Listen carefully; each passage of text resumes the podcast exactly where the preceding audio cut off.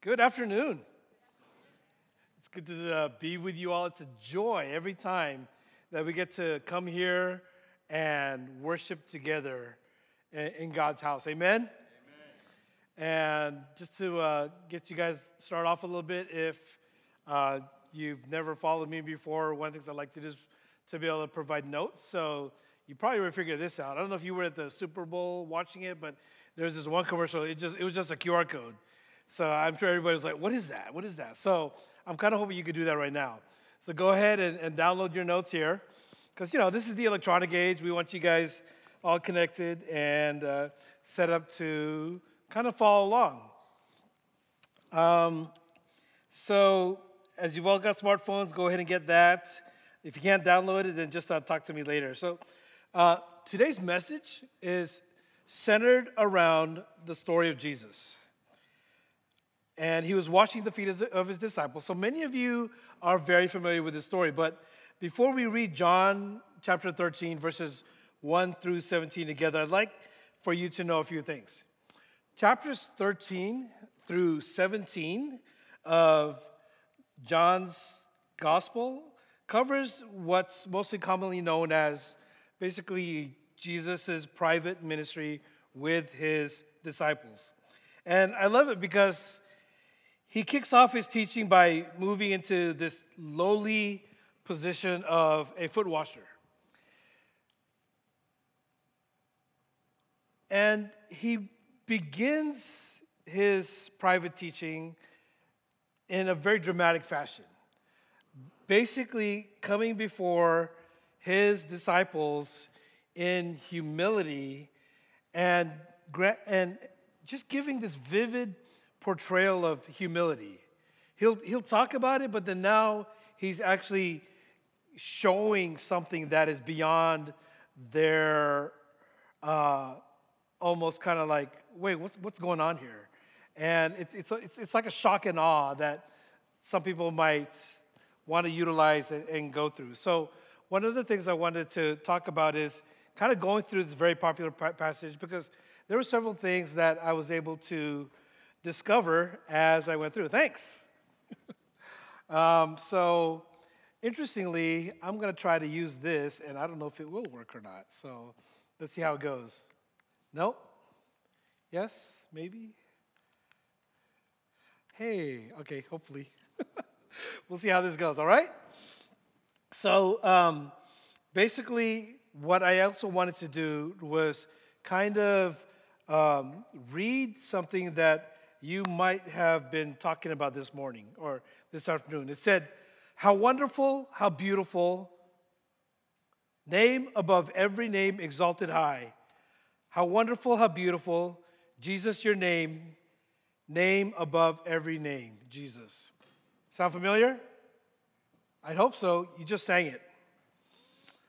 You might be like me, though. I, I, might, I might actually go through the words and, and I'll sing it, but then sometimes it, it doesn't always hit me. And so oftentimes I'll even forget what, what the words are of the song.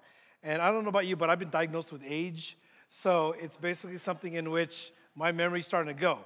Uh, but I have to remember this because um, it's, wow, how, how wonderful, how beautiful, name above every name, exalted high. And as we're going through the story today, I want you to journey with me and discover a little bit more about why he is wonderful, why He is beautiful, why His name should be exalted high above every other name. And a big part of that is because He chose to love. And so, in this first major section of the Gospel of John, Jesus would usually perform a miracle and then he'd actually explain the significance. But in this section, what he did was he already explained the significance of his death and then went to the cross for, uh, to die for our sins and raised from the dead. So, how many of you are Star Wars fans? Raise your hand. All right, so think of it this way uh, you've already watched episodes four, five, and six. You know that Jesus is going to die for us on the cross. But then now you're going to go back to episodes one, two, and three, and then see what leads up to the cross. And this is a major turning point uh, during this time because it was the time of the Passover.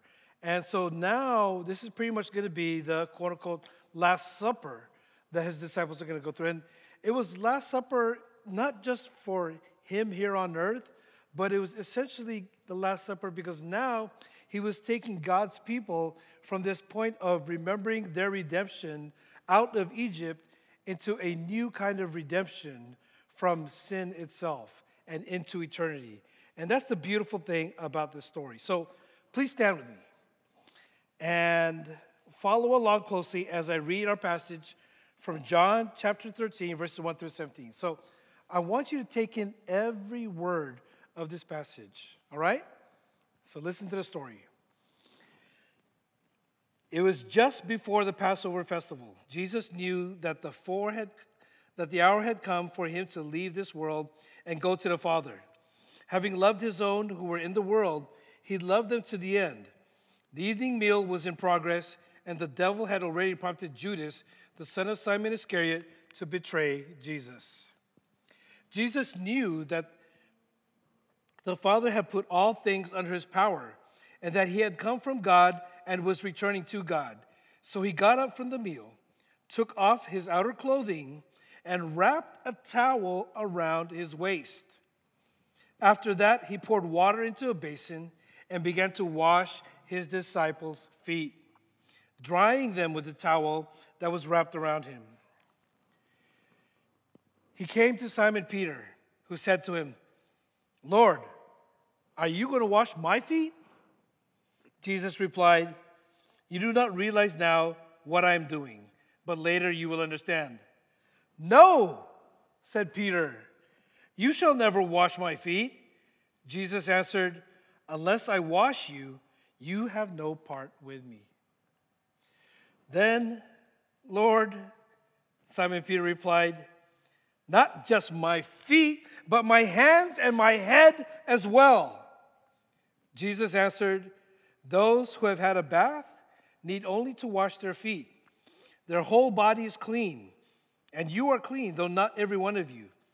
For he knew who was going to betray him, and that was why he said, Not everyone was clean. When he had finished washing their feet, he put on his clothes and returned to his place. Do you understand what I have done for you? He asked them. You call me teacher and Lord, and rightly so, for that is what I am. Now that I, your Lord and teacher, have washed your feet, you also should wash one another's feet. I have set you an example that you should do as I have done for you. Very truly, I tell you, no servant is greater than his master nor is a messenger greater than the one who sent him.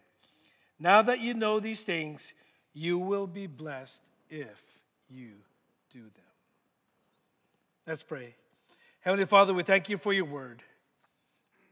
Thank you for the example of servanthood that Christ showed us and for the lessons of submission, grace, and obedience that he gave to Peter.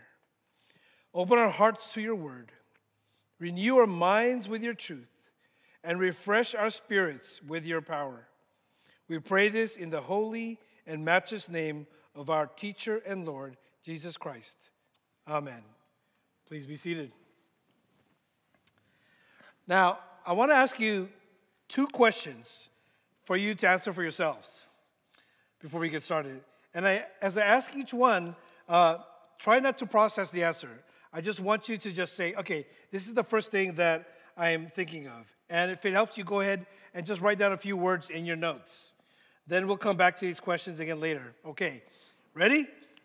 First question How many of Jesus' disciples were present when he washed their feet? It's easy. Pick a number, 1 to 12. Got it? All right, write it down. And that's another one. Next question is how would I personally define true love? That's a little bit deeper. But just immediately think of one sentence, maybe jot down a few words. how would I define true love? And you, should already have this picture in your mind of, of what true love is, okay? Got it? Good. All right. Let's uh, try this one now. You know, when I first moved to Dallas from the San Francisco Bay Area, I was a young 20 something, corporate executive, just going up the ladder really fast.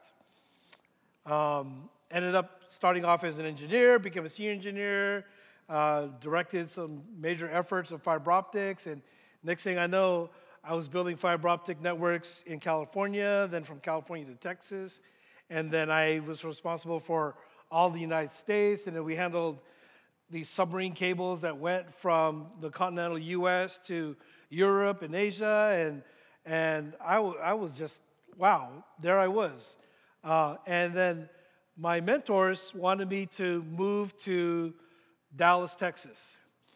And I grew up in the San Francisco Bay Area. The first time I had ever gone to a meeting in Dallas, Texas, I thought, wow, this place is flat and it is hot. And oh my goodness, I've never had allergies until I came here. So um, I use it as an excuse now so I don't have to mow my lawn, but you know, it, it's a whole nother story. Uh, but here's the thing when I first came out here, it was really important for me because as a young 20 something, I said, you know, um, I miss my friends and, and, and I really want to develop relationships. And so growing up in church, the first thing I said, okay, let me go find a church here. And I did not know what a megachurch was until I came into Texas. I said, what in the world? How do you pastor thousands of people in one place? Uh, thankfully, I actually had a lot of friends uh, and colleagues that were in telecommunications. And so obviously telecoms all over the world, and I had all of these friends that I could interact with. And so there were a lot of us young 20 somethings that moved to Dallas because back in the 90s, uh, in Richardson, down that 75 area, there used to be something called Telecom Corridor. Anybody ever remember that? Maybe some of you weren't born yet, but hey. Uh, so there used to be something called Telecom Corridor. It was Texas's version of the Silicon Valley, and it was all about telecommunications. And we were basically booming back in those days. And it was a big deal for us to, to come out here and for me to actually uh, move out here. But I asked myself, when I first came out and, and had meetings here, I said, why would anyone want to live in this God-forsaken land? And you know what God said? Um, he said, maybe you don't want to, but I got plans for you.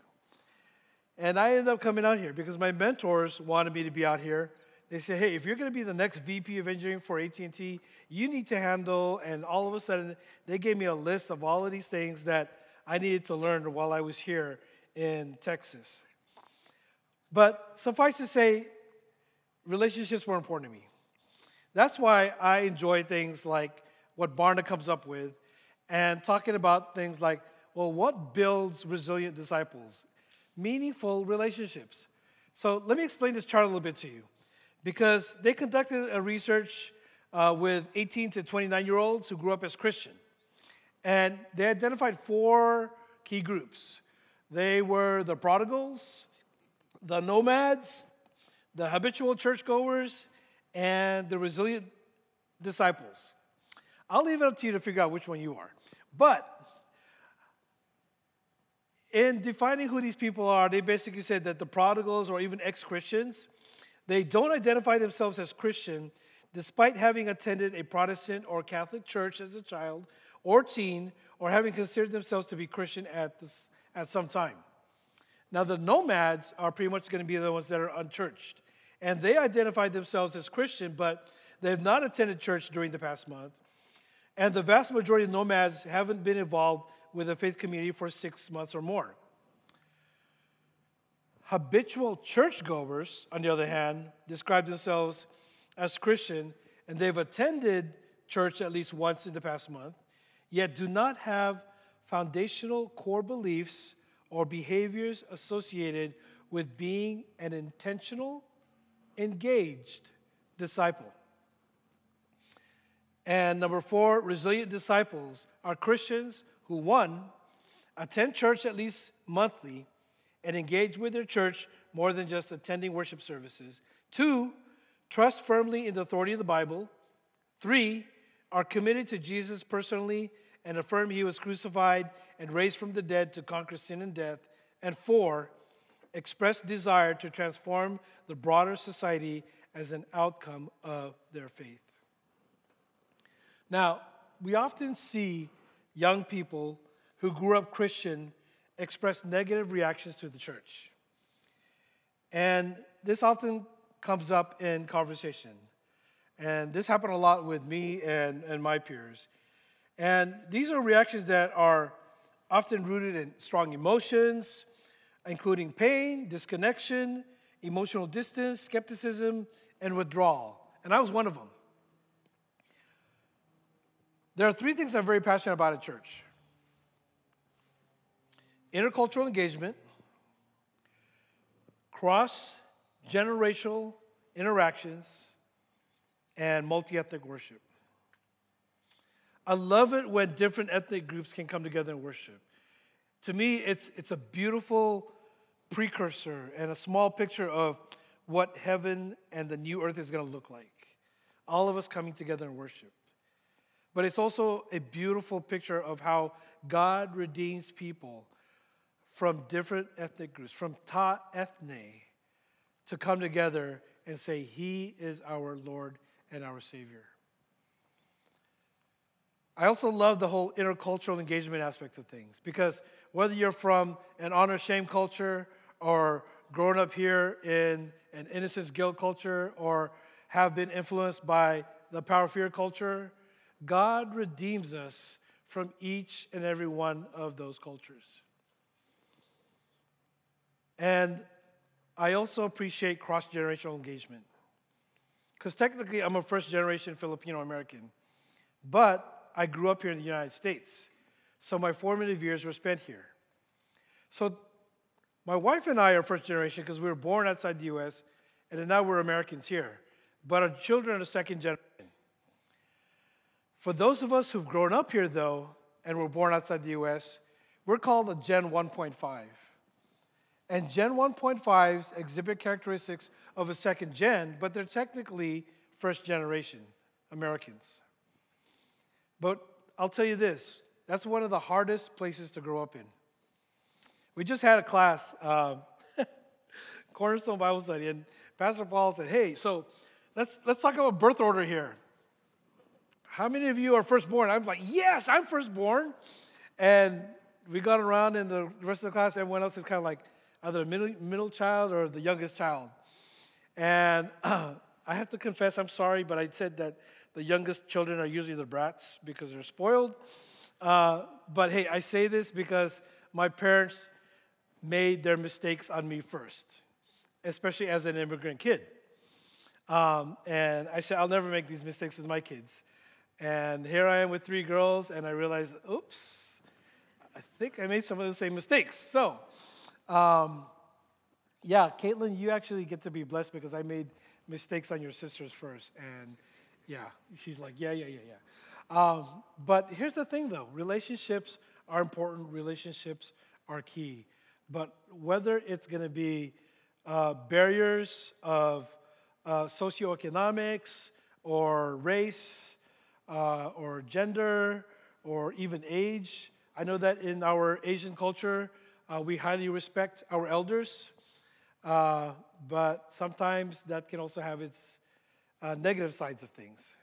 So that's why when I'm looking at stats like this, and we see how the resilient disciples, they firmly assert that the church is a place where I feel I belong. That's an important aspect of the church. And an 82% say, I am connected to a community of Christians. Those important relationships are key in seeing disciples become resilient.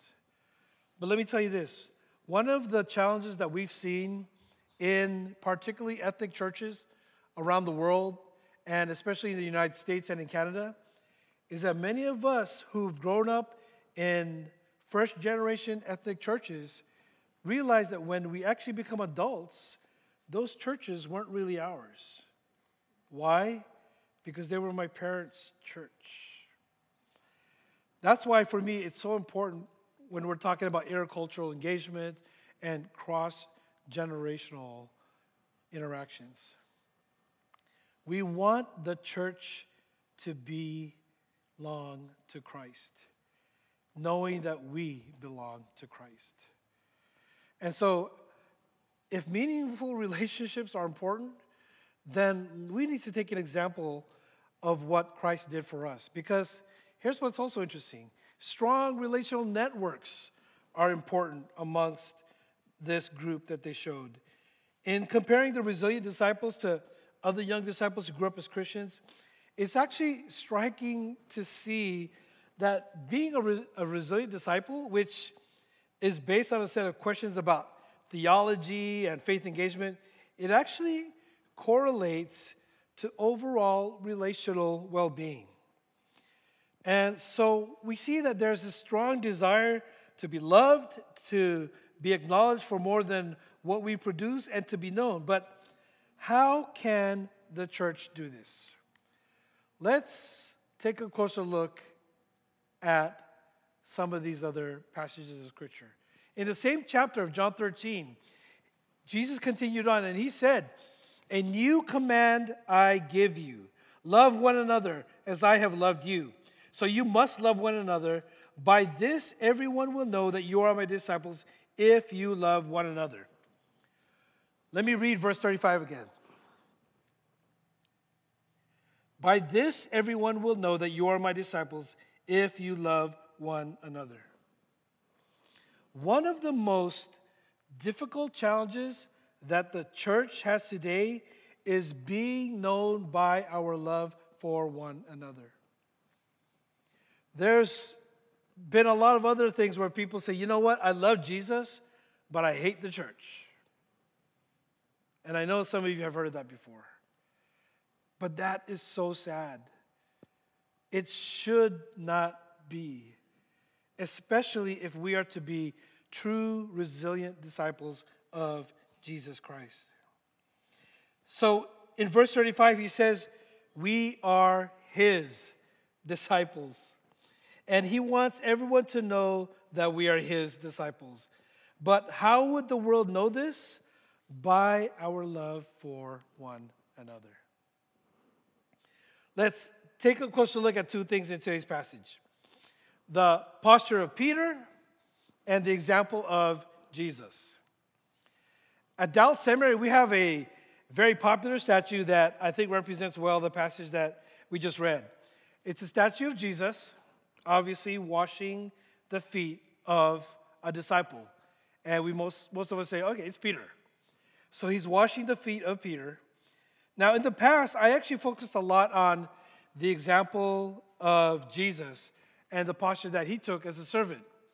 But I'd like to do something a little bit different with you all today. I'd like to look at the posture of Peter and observe it because there was an interesting interaction that Jesus had with him. When we looked at verses 6 through 8, I want you to realize in here, we see that Peter needed to take on a posture of submission. It said, He came to Simon Peter, who said to him, Lord, are you going to wash my feet?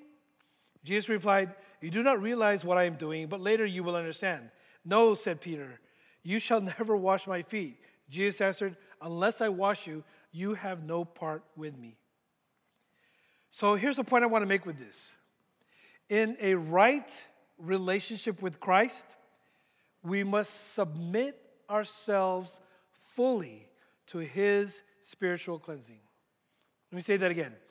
In a right relationship with Christ, we must submit ourselves fully to his spiritual cleansing. Now, most of the disciples, they basically remained silent as Jesus was going around washing their feet. But Peter couldn't refrain from objecting. Um, if you know Peter, I call him Passionate Pete. Because if you could just imagine Jesus going around to all the disciples, and then they're just kind of like, and I'm, I'm, I can not even imagine what they're going like. What in the world is my Lord and my teacher doing? He's, he's washing my, my dirty feet. And who knows where it's been. Uh, and now he comes up to Peter, and Peter's like, um, What are you doing? Why are you washing my feet? And Jesus just straight out tells him, You know what? You have no idea what I'm doing right now, but unless you let me do this, you and I are not going to have anything further from here. And that was an important reality for him because in this posture of submission, Peter actually needed to say, Okay, all right, I'm going to let you wash my feet. One of the hardest things for us, one of the barriers for us in being able to submit to Christ is pride. And I know it is very strong in the Asian American culture. Because when it comes to pride, the focus is on ourselves. And particularly when you're talking about cultures that deal with honor shame, and you're saying, Whoa, um, I don't want you touching my feet.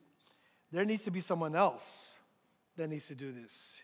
It can't be you because you're supposed to be my teacher, you're supposed to be my Lord. And so the challenge here, whatever it is in your life, is taking on this posture of submission.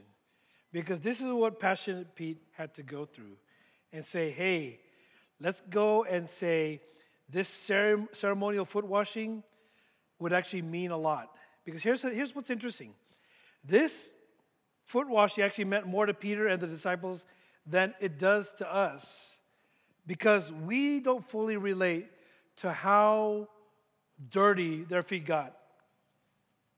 Everybody here is pretty much going to be wearing shoes and socks.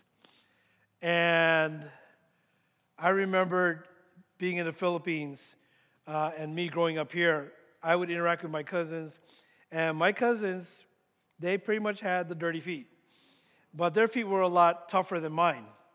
Mine were pretty much spoiled and soft because I had the shoes and socks on. But for them, they understood a little bit more. And here was the thing in those days, daily they had to wash their feet. And you don't know where they were going through or where they were coming from. It was basically dirt and grime they were picking up. They were probably even going through areas of poop that pretty much had to get washed off and removed. And so, for anyone who was a servant that was designated to wash the feet of guests, that was the lowliest position that you could possibly take. So, for Peter to take this posture of submission at this point was very difficult because now his teacher, his Lord, is coming up to him and saying, I'm going to wash your feet. But in this next one, we see that not only did Peter take a posture of uh, submission, he took a posture of grace. And in this posture of grace, the point I want to make is that to be in a growing relationship with Christ, we must receive grace daily from his unfathomable forgiveness. Now, Jesus is addressing two types of spiritual cleansing here.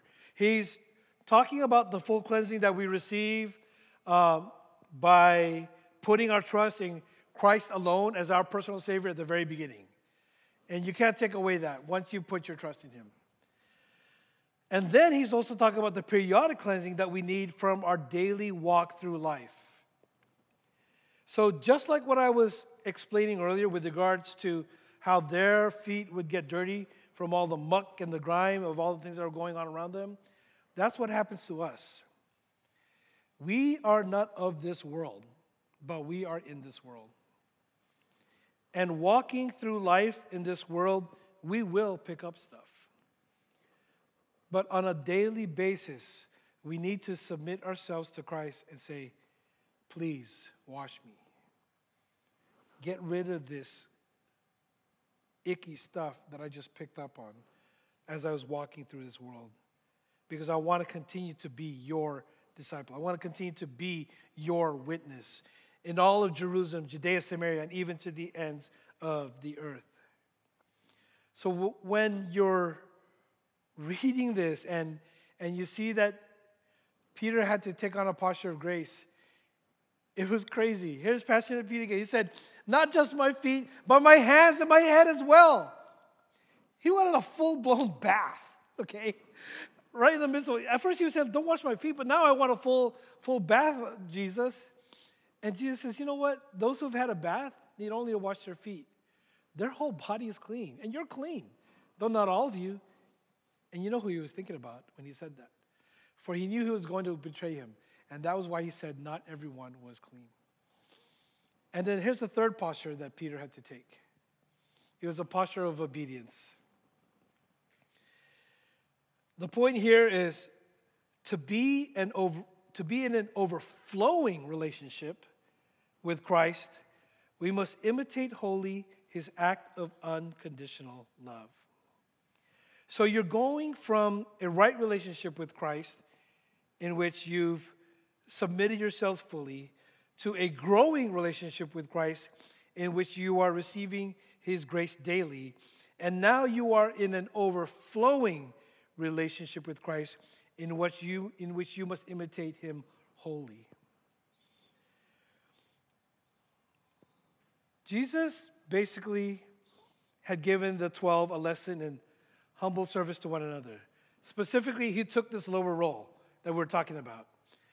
And it's a lower role than what they were expecting. And it's not an easy thing because here's what was happening He took a lower role than theirs for their welfare. And so Jesus' disciples, he was telling them that they should willingly and joyfully put meeting the needs of others before maintaining their own prestige. I don't know about you, but having been in telecom and going up the corporate ladder so fast, uh, I was all about that prestige. I said, Yeah, that's my track. I had mentors left and right. They were saying, You needed this kind of experience, you needed that kind of education. Here are the people you need to know. Here's what you need to do. You're getting ready. You're going to become the next VP of engineering. I said, Okay. And that was all about my prestige. But I've heard this story so many times about foot washing. It didn't click until later on. And then I realized to be one of the best leaders that you can possibly be is to be one who would be willing to submit to what God wants and serve your people in ways that would encourage them in directions that they would have never thought possible. Remember those questions that I asked you? And I asked you to consider at the beginning? How many of Jesus' disciples were present when he washed their feet? Well, the answer is 12. Some people might think it's 11 because, like, why would he wash Judas's feet? Some people might think it was just one because, okay, the focus there was on Peter. But I ask this to drive the point that Jesus washed the feet of all his disciples.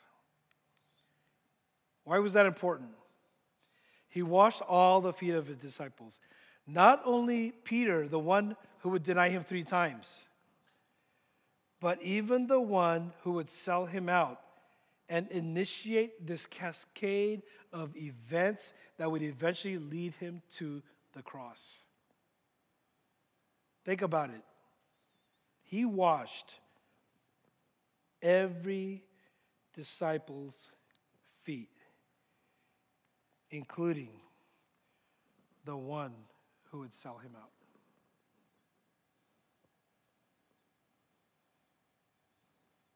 And he wants us to model this. Are you willing to wash the feet of Judas, who would sell you out? Are you willing to wash the feet of Peter, who denies you? Are you willing to wash the feet of Thomas, who doubts you and calls you a liar?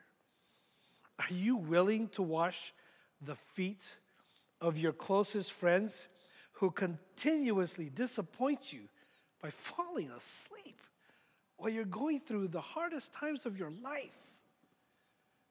Are you willing to wash their feet?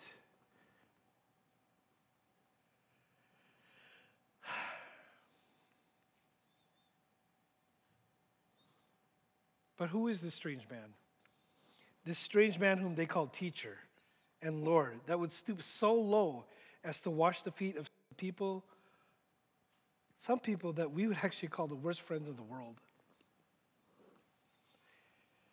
He is a man who at one point cried out, Abba, Father, everything is possible for you. Take this cup from me. Yet not what I will, but what you will. Imagine as a parent having your child beg you, Daddy, you can do everything.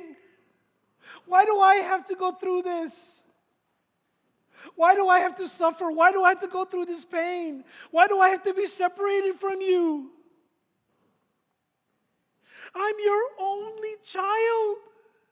Don't make me do this.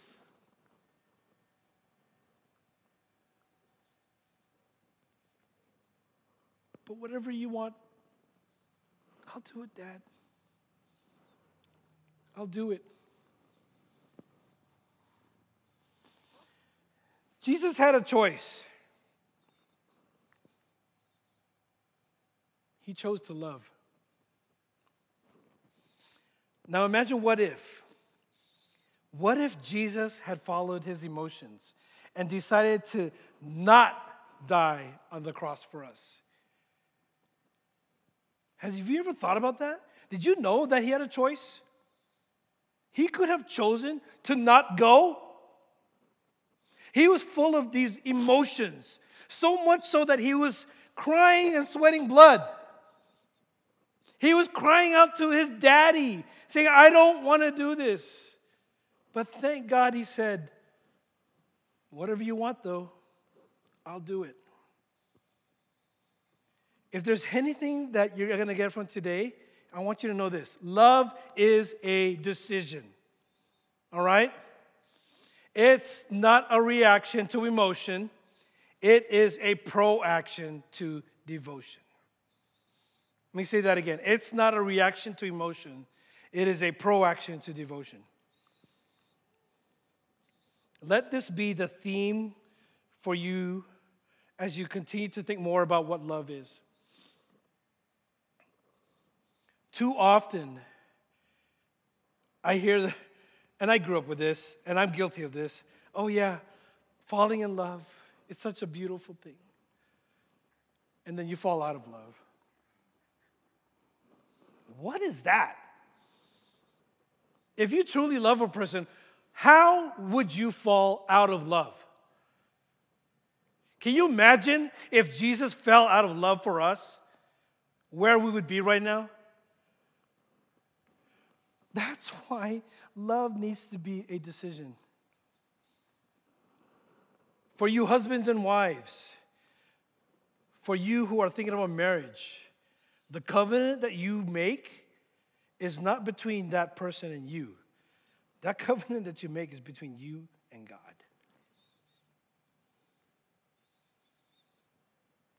Thank God Jesus chose to love. So now you go back to that question how would I personally define true love? Well, look at verses 16 to 17. Because this is the example of our master. He says, Very truly I tell you, no servant is greater than his master, nor is a messenger greater than the one who sent him. Now that you know these things, you will be blessed if you do them. Now, obviously, slaves occupied a lesser role, a more inferior role than that of their masters, and messengers occupied a more inferior role than that of those who sent them. Now, it's important to point out that Jesus was contrasting roles, not essential worth, okay? His point was that no disciple of his should think it beneath him or her to serve others, since he the master and the center and the sender would stoop down himself and wash the feet of his worst friends ever. That was his point. And in this example of our master, we see three things. First one is a model of humility. They called him master, they called him Lord. That's the highest praise that they can give him.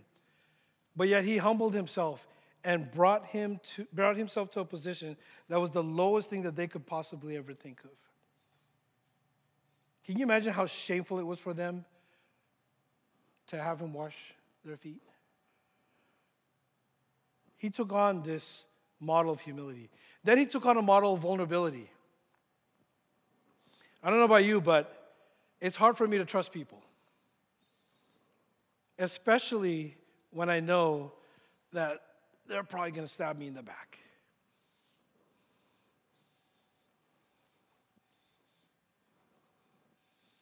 But for those of us who are disciples of Christ, for those of us who want to be resilient disciples, we need to trust God and follow this model of vulnerability that Christ had. Can you imagine if not one person in this sanctuary today was afraid of being vulnerable? Oh my goodness. Look at the relationships that would grow out of it. Think of the healing that would come out of it. This model of vulnerability is countercultural to what we are today. But this is the example that our master gave us, along with a model of affection. And it's intimate affection. I'm not talking about romantic affection. I'm talking about affection in which, wow, he was getting into the details and crevices of the lives of his disciples. Are you getting into the details of each other's lives? Are you allowing others to get into your business not because they're thinking of themselves, but because they want you to grow closer to God? That's the approach that we need to be having together as a church. As disciples of Christ, we must imitate his example as a servant by choosing to love one another despite our shortcomings. Can I talk to you guys heart to heart? You got no choice. I got the stage. So, here's the thing Shepherds, welcome back I'm sure you had a wonderful retreat. I hope it was one in which it was encouraging and restful. But I'm going to put you on the spot. As shepherds, guess what? Christ wants us to wash the feet of the people in our house church. Hmm. Are you willing to wash the feet of everyone? Here's what it means to wash their feet it's to get them to a point of saying, I have received this wonderful gift of salvation from Jesus Christ. But then now, on a daily basis, I need to walk with him. Are you willing to wash their feet, their dirty, stinky feet on a daily basis to say, hey, here's some areas of your life that I think need to be worked on. Here's some areas that, of your life where I think you need to grow in. Here's some areas of life where I think we can come alongside one another and make sure that all the dirt and the grime and the poop that you've stepped into this day will be removed. That means you're going to have to wash the feet of some of those in your house church who may be, I don't know, out to get you, who are going to sell you out, even to the point of you could get killed.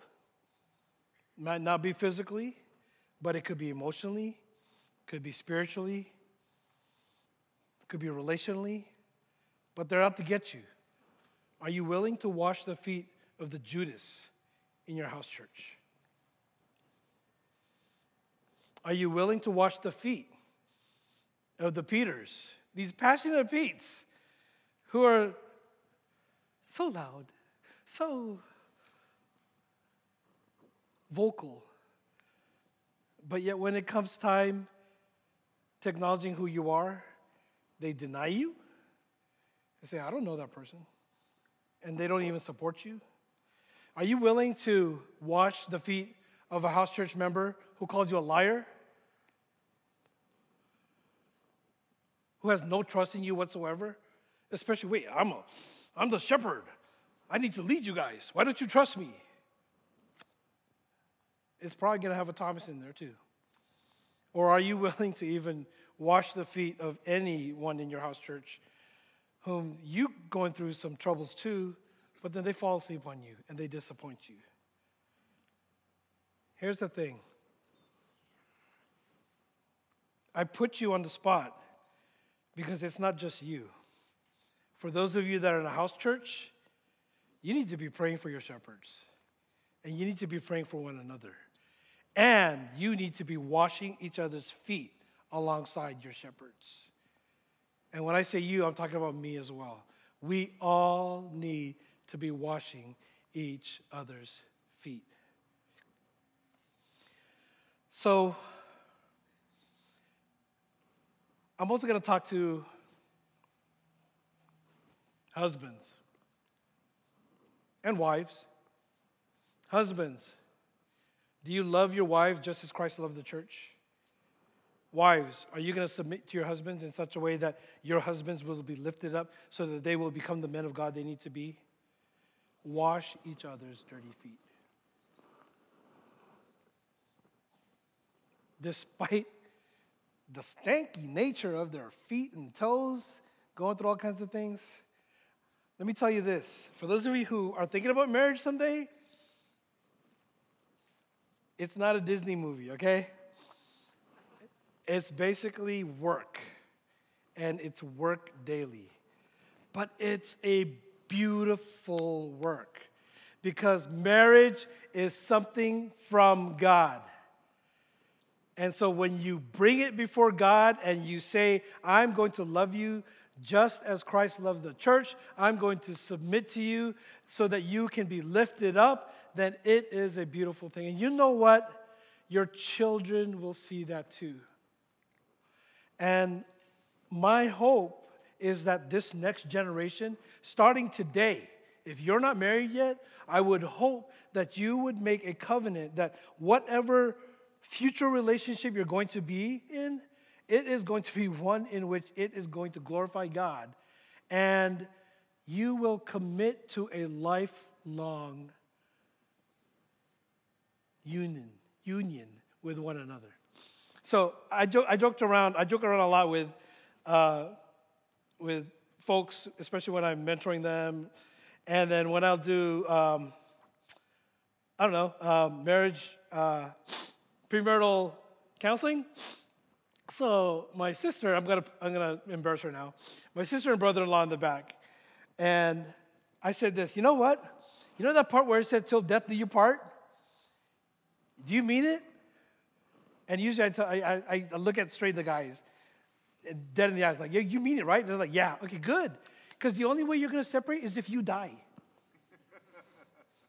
right, Donald? Okay. But no, in all seriousness, this is a lifelong, eternal covenant that you are to make before God. Let's make a change in this world.